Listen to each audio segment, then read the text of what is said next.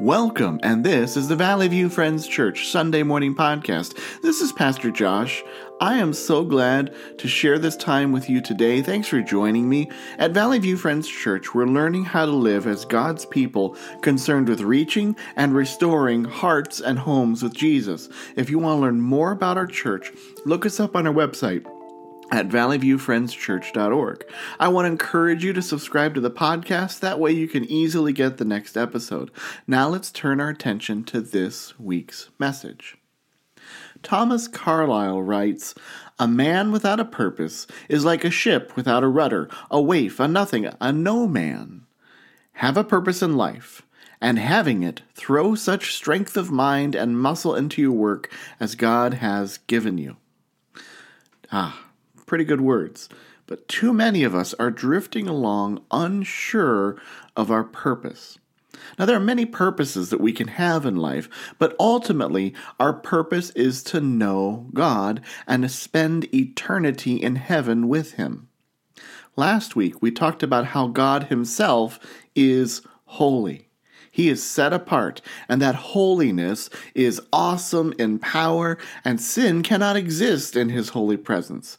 We also talked about how fortunately Jesus has purchased salvation for everyone and anyone who would believe in him and declare him to be Lord of their life. And then with that salvation, we can enter into the holy presence of God. But what then? What is the purpose of the Christian? Of the many purposes we have, one of the primary ones is that we are to grow more and more holy. Christians are to be a holy people.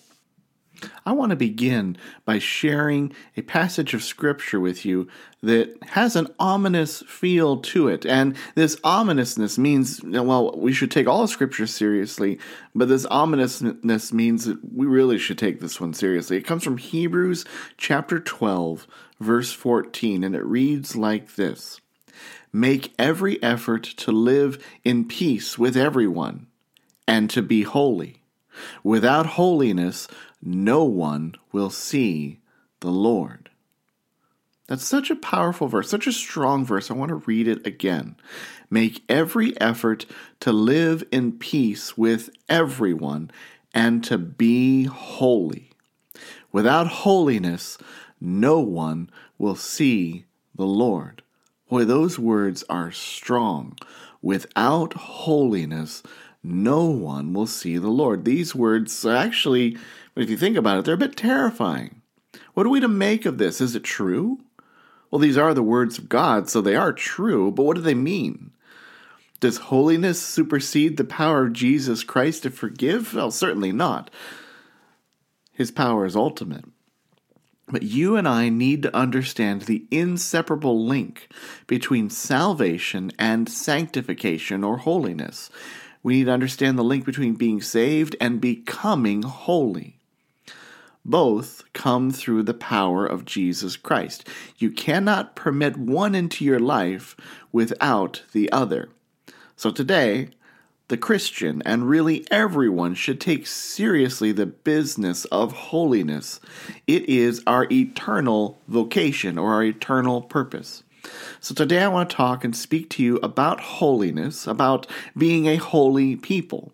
And that's not a topic that people like because most of us would rather hear about forgiveness, the forgiveness of God, the love of God, of feeling fulfilled, of, of finding our purpose. But most of the time, people don't like hearing about something that is wrong with them or that needs fixing. We don't like being told our flaws, that there's something we need to try to attain to because there's a mistake in us. But God designed you and me to be holy. Sin's gotten in the way of that. And Jesus has dealt with sin, so now he invites us to be holy. I'm going to add right up front here that much of what I want to share today comes from a book written by J.C. Ryle entitled Holiness. It is a Christian classic. It was published in 1879. Its language is a little bit older. I'll have several quotes from it today, so you might hear that, the older language there. Um, but it's still a very readable book, and, and Ryle has a way of offering clear reason and a solid foundation of Scripture, but also a sharp jab that reveals our human shortcomings. Here's a little ex- excerpt from that book, Holiness, and it speaks of the need of not just saving faith, which he calls justification, but also of holiness, which he uses the word sanctification for. And so Ryle writes these words all justified people are sanctified, and all sanctified people are justified. What God has joined together, let no man dare put asunder. Tell me not of your justification unless you also have some marks of sanctification. Boast not of Christ's work for you unless you can show us the Spirit's work in you. Do not think that Christ and the Spirit can ever be divided. Those are pretty impressive words there. Now, Ryle doesn't necessarily believe in complete sanctification here on earth, but he does believe that we are to be a holy people. It's an ongoing process in our lives. Now, last week we talked about God being holy. This week we must take a moment and dwell on what it means for you and me to be holy. And it's a little different from saying God is holy. That's His nature, it's who He is. And us being holy, that's who we are becoming as we draw nearer to God. So I want to start by talking about what holiness is. I want to begin by sharing two quotes about holiness. Both of them are from the same author. This time it's Eugene Peterson. One is classic in its doctrine, very familiar. The other is a punch to our current cultural climate. So let's start with a more classic quote. And Eugene Peterson writes this Holiness is the lifelong process by which our hearts and minds and bodies are conformed to Christ. Often I've talked about being Christ like, and maybe you've heard that word, Christ like, or heard someone talk about wanting to be like Jesus. And that's what Eugene Peterson's description refers to Christ likeness. That we are to conform, to take the shape of Jesus at all levels of our being in our intellect in our emotions, in our passions, in our physical activities. Each day, somehow, in some way, you and I should look a little bit more like Jesus. Romans 8:29 confirms the Bible's call for us to be like Jesus. It reads like this, Romans 8:29, for those God foreknew, he also predestined to be conformed to the image of his Son, that he might be the firstborn among many brothers and sisters. I mean, right there it's saying we are to be conformed into the likeness of Christ. J.C. Ryle writes again Faith in Christ is the root of all holiness. Jesus is the beginning and the continuing of holiness. He's the source, He's the goal. Without Jesus, there can be no holiness. I need you to hear that up front. Three qualities of Jesus that I see are critical to our growing in holiness are these. One, that he submitted to the Father. There is a humbleness and an attitude of surrender in Jesus that we need to have in ourselves. It's not our nature to want to submit. The sinful nature in us wants to rebel. Yet you and I must submit to the Lord. Number two, Jesus was a servant to others. He was concerned not about wielding power over people, but in helping them and bringing out the best in them. And he did this through serving. And finally, of the many qualities we could highlight, the third one that I want to bring out right now is that Jesus was self sacrificing. He gave all of himself so that we could be redeemed. It's ultimately the cross where we see his sacrifice, but his whole ministry was sacrifice from beginning to end. These three attributes build upon each other and they lead to holiness, starting with submission, continuing with serving, and then sacrificing for others. Now, Peterson, when he writes about his classical definition of holiness, he, he adds another dimension to conforming to Christ, becoming like Christ. The dimension he adds is that it is a lifelong process. Holiness doesn't happen overnight. We might have a growth spurt, The Holy Spirit may do a work in us that really moves us forward, but no one finishes the job while they're here on earth. Holiness is our task for our whole lives to let God work that in us. It is a long, slow work. And I know what that means when I hear those words. It's a long, slow work. That means that most people aren't going to like it. We don't like slow, but slow is powerful. Growth cannot be hurried. When it is, when growth is hurried, it often results in weakness. And you and I need to remember that holiness is a long, slow work. And when we let it slowly do its work, it is powerful. Eugene Peterson continues and he writes There is a great market for religious experience in our world but there is little enthusiasm for patient acquisition of virtue, little inc- inclination to sign up for a long apprenticeship in what earlier generations of Christians called holiness. We don't like slow, we like fast. J.C. Ryle echoes the call to conform to Christ or to God when he says this Holiness is the habit of being of one mind with God, agreeing with God's judgment, hating what he hates, loving what he loves, measuring by the standard of his word. I know I've refer- referred to Eugene Peterson quite a bit, J.C. Ryle quite a bit. You're going to hear more quotes by both of them. But I got one more statement about holiness that I want you to hear. It helps us understand a little more of what it is, and even more so, how to go about working out holiness in our lives. So the second statement goes like this Eugene Peterson writes Holiness is the cultivated habit of responding to God's word instead of fitting into the world's program. That's worth reading again, so hear it again. Holiness is the cultivated habit of responding to God's word instead of fitting into the world's program. I have to admit, every time um, I read that statement and I find it very convicting. And I ask myself if I'm answering to God's word more than I am to the world.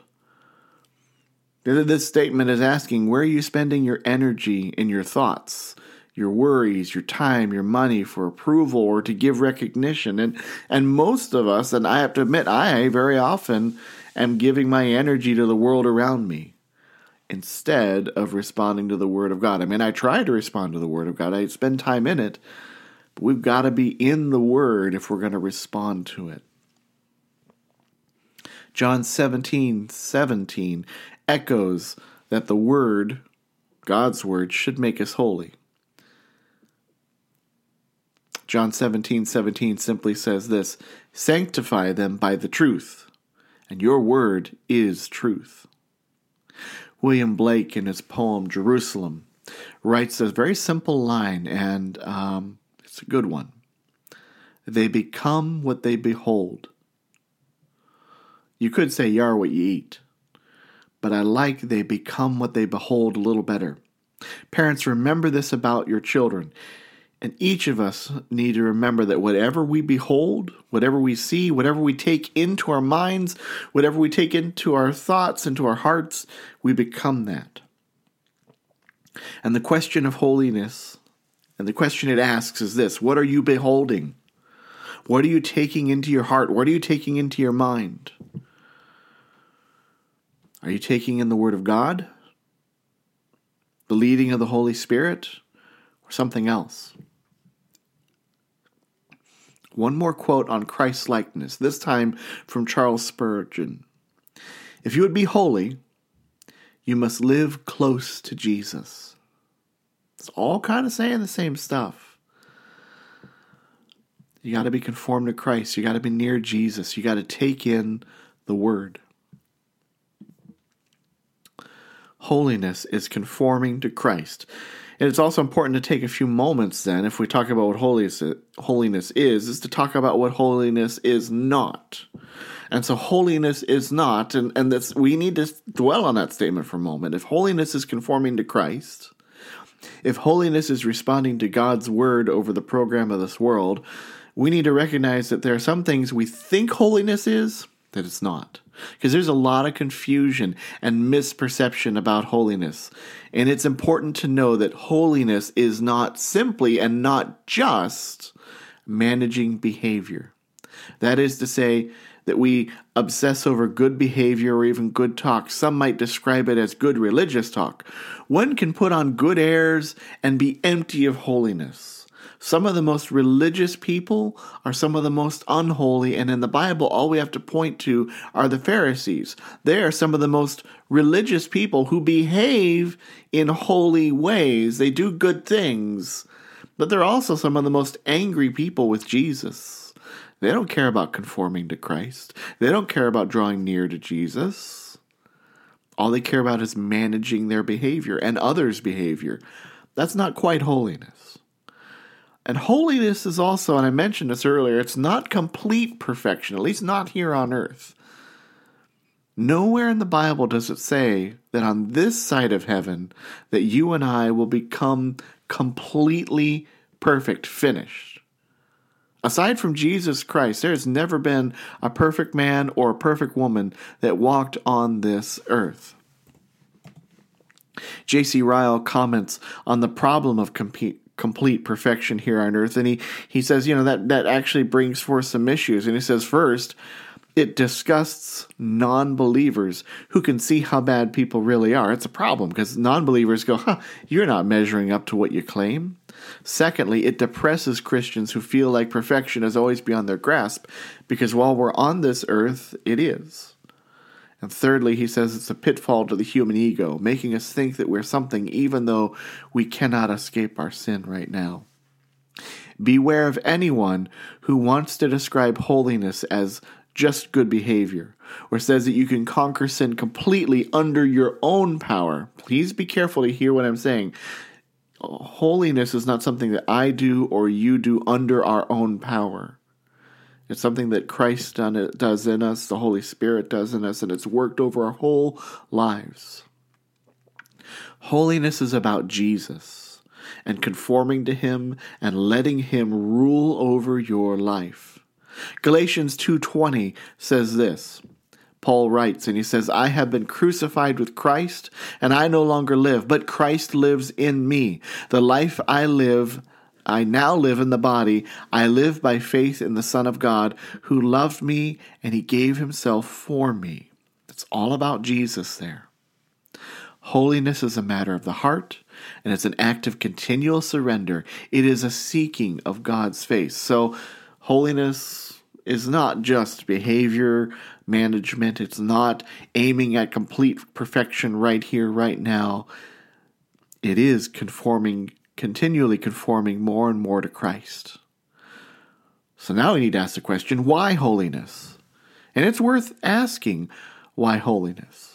What makes it important? What does holiness do? Is there any benefit? Isn't salvation enough? Why do we have to worry about holiness? And I'm not proposing that you worry about holiness. I'm posing, proposing that you recognize the importance of holiness. And the first reason why we should be concerned with holiness is that holiness is commanded by God.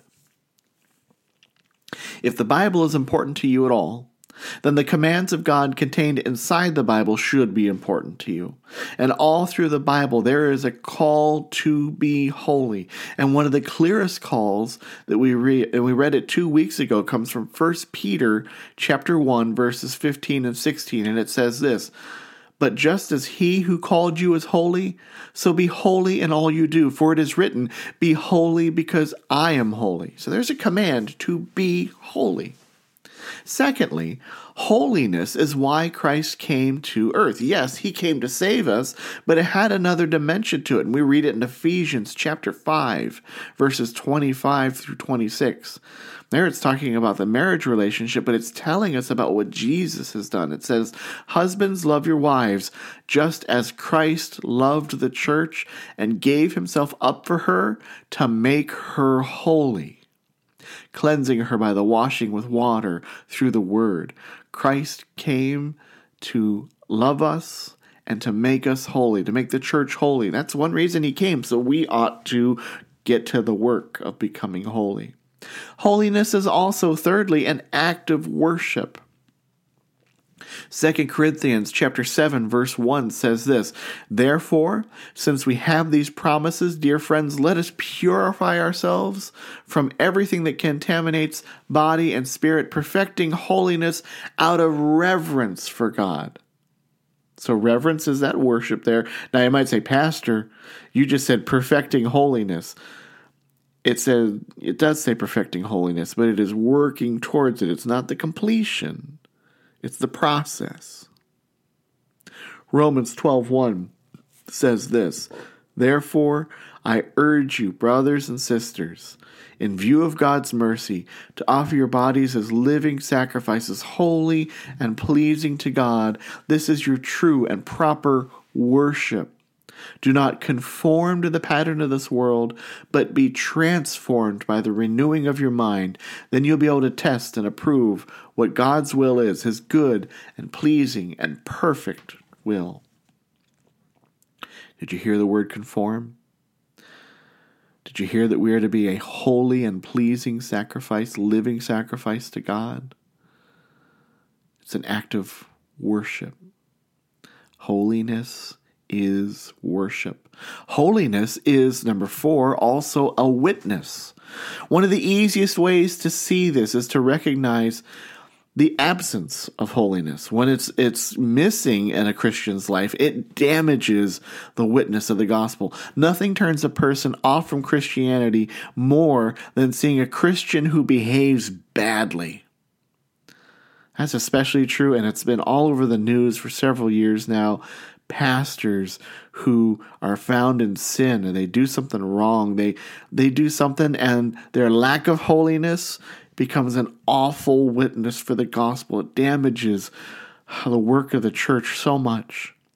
So holiness when we live a life and it's not a weight to put on our shoulders but it's an an act that we are aiming at becoming holy. When we do it it proclaims the power of God. J.C. Ryle describes this witness as the evidence of our faith. He says it's the evidence of our love for Jesus and evidence that we are part of God's family. It's a witness. John 14, 5 goes along with that. Jesus says, If you love me, keep my commands. In other words, if you love Jesus, you will let holiness grow in you. Fifthly, why we uh, pursue holiness is this holiness prepares us for heaven. If heaven is our eternal destination and in heaven is the holy presence of God, then we need to get ready. It'd be a shame if you show up in heaven and you've never done anything to be ready for the holy presence of God. Remember Hebrews 12:14 it says without holiness no one will see the Lord? I'm not sure that what I read there is as ominous as I made out at the beginning, as much as a call to the necessary spiritual growth to get us ready for heaven. So there's a lot of reasons why we pursue holiness. But how do we do it? How do we practice holiness? What must you do? And how do you become holy? Hopefully, you've picked up a few ways already. But I want to mention three as we come to a close. These are kind of the big ideas behind holiness. And one is this God is the source of our holiness. Before any other strategy for holiness is practiced, you and I must realize that holiness comes from the Father, the Son, and the Holy Spirit. If you are unwilling to let them work holiness in your life, you will never have it. No amount of good behavior or religious knowledge can produce godly holiness. 1 Thessalonians 5:23 says this, "May God himself, the God of peace, sanctify you through and through. May your whole spirit, soul, and body be kept blameless at the coming of our Lord Jesus." Right then and there it says that God is the one who works holiness in us. So, firstly, how do I practice holiness? You let the Father, the Son, and the Holy Spirit do that work in you. You submit to them. Secondly, yes, there is a part we play in holiness. It's all through the Bible, especially in the New Testament. It's through the whole Bible. There is a call to abstain from sin. So to be holy, yeah, you have to actively abstain from sin. I know that's not popular to hear today. Absolutely no one likes to be told what to do. No one likes to be told that they are wrong. No one likes their bad behavior pointed out. But holiness cannot be cultivated in your life unless you are willing to identify the sin in you and stop practicing it. J.C. Ryle clarifies this about holiness. He says, Faith alone justifies, meaning saves us, but not faith alone sanctifies or makes us holy. That is to say, this faith makes us holy, but not faith by itself. Faith alone saves. We need that, absolutely. But there are too many calls in the New Testament for Christians to abstain from sin for us to simply say, faith alone makes us holy. Your actions are important in growing in the holiness of your life. Third John, it's only got one chapter, but verse 11 says this Dear friend, do not imitate what is evil, but what is good. Anyone who does what is good is from God, and anyone who does what is evil has not seen God. I read that verse just simply to point out this is a letter written to Christians, to a Christian, and it simply says, Don't do what's evil, do what's good. You have a responsibility here. We need to hear that when we want to pursue holiness. 2 Timothy chapter 2 verses 20 and 21 also fits perfectly with the definition of holy to be set apart to uh, from what is common and I want to read these words to you. 2 Timothy chapter 2 verses 20 and 21 it says in a large house there are articles not only of gold and silver but also of wood and clay. Some are for special purposes and some for common use. Those who cleanse themselves from the latter will be instruments for special purposes made holy useful to the master and prepared to do any good work. There's an activity in that verse that is our responsibility J.C. Ryle again writes these words In justification, the word to address to people is believe, and only believe. In sanctification, the word must be, and I love this because we need to take this to heart. The, in the terms of sanctification, the word given to us must be watch, pray, and fight. Watch, pray, and fight. And there is activity in there for us to do. So when I talk about being holy, pursuing holiness, practicing holiness, and that we need to actively abstain from sin, that means that we have a job to do. And I love what he writes watch, pray, and fight, because it is a fight. The third thing I would talk about when it comes to practicing holiness in your life is that you need to be in the Bible and be in prayer. Just a few more thoughts from J.C. Ryle, um, and then we'll finish here.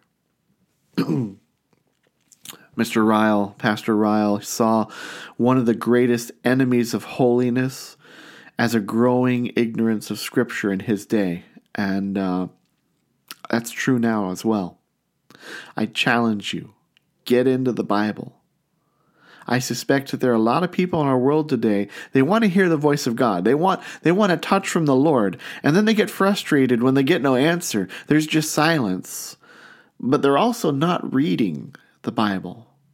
And if you're not in the Bible, if you're not reading his word, you're not going to hear his voice, at least not very often. Make the word of God a priority in your life. And when you do, God will do the work of bringing holiness into your life. J.C. Ryle also writes this little phrase The Bible in the pulpit must never supersede the Bible at home, meaning you can't get all your spiritual food from the Bible from your pastor. You got to work at it too. So get into the Word, read it. Prayer is also essential for, for holiness. Prayer is speaking with God. That's one of the most easy ways to describe it. Prayer is less about what we ask of God, though. I mean, we often think of what are your prayer requests? We ask God for stuff. But prayer is less about what we ask of God and more about slowing down and waiting in God's presence. Last quote from J.C. Ryle. He says this What is the reason that some believers are so much brighter and holier than others? I believe the difference, in 19 cases out of 20, arises from different habit, habits about private prayer. I believe that those that are not eminently holy, they pray little. And those who are eminently holy, they pray much. I want to read to you that first verse of Scripture again, Hebrews 12 14. I want you to hear it one last time.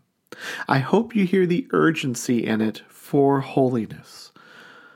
Because holiness is how you experience the very best of life. Will you answer God's call to be a holy people? Hebrews 12:14 Make every effort to live in peace with everybody and to be holy. Without holiness, no one will see the Lord. Let's pray. Heavenly Father, you are the author of life, and you have offered us salvation from our sin. You have also called each Christian to be holy, to be yours. Lord, help me, help those listening when we want to take charge instead of submit to your transforming power in our lives. Help each one of us to grow each day in holiness. Each day that we would become more and more conformed to the image of Christ. I pray this in Jesus' name. Amen. Go with Jesus.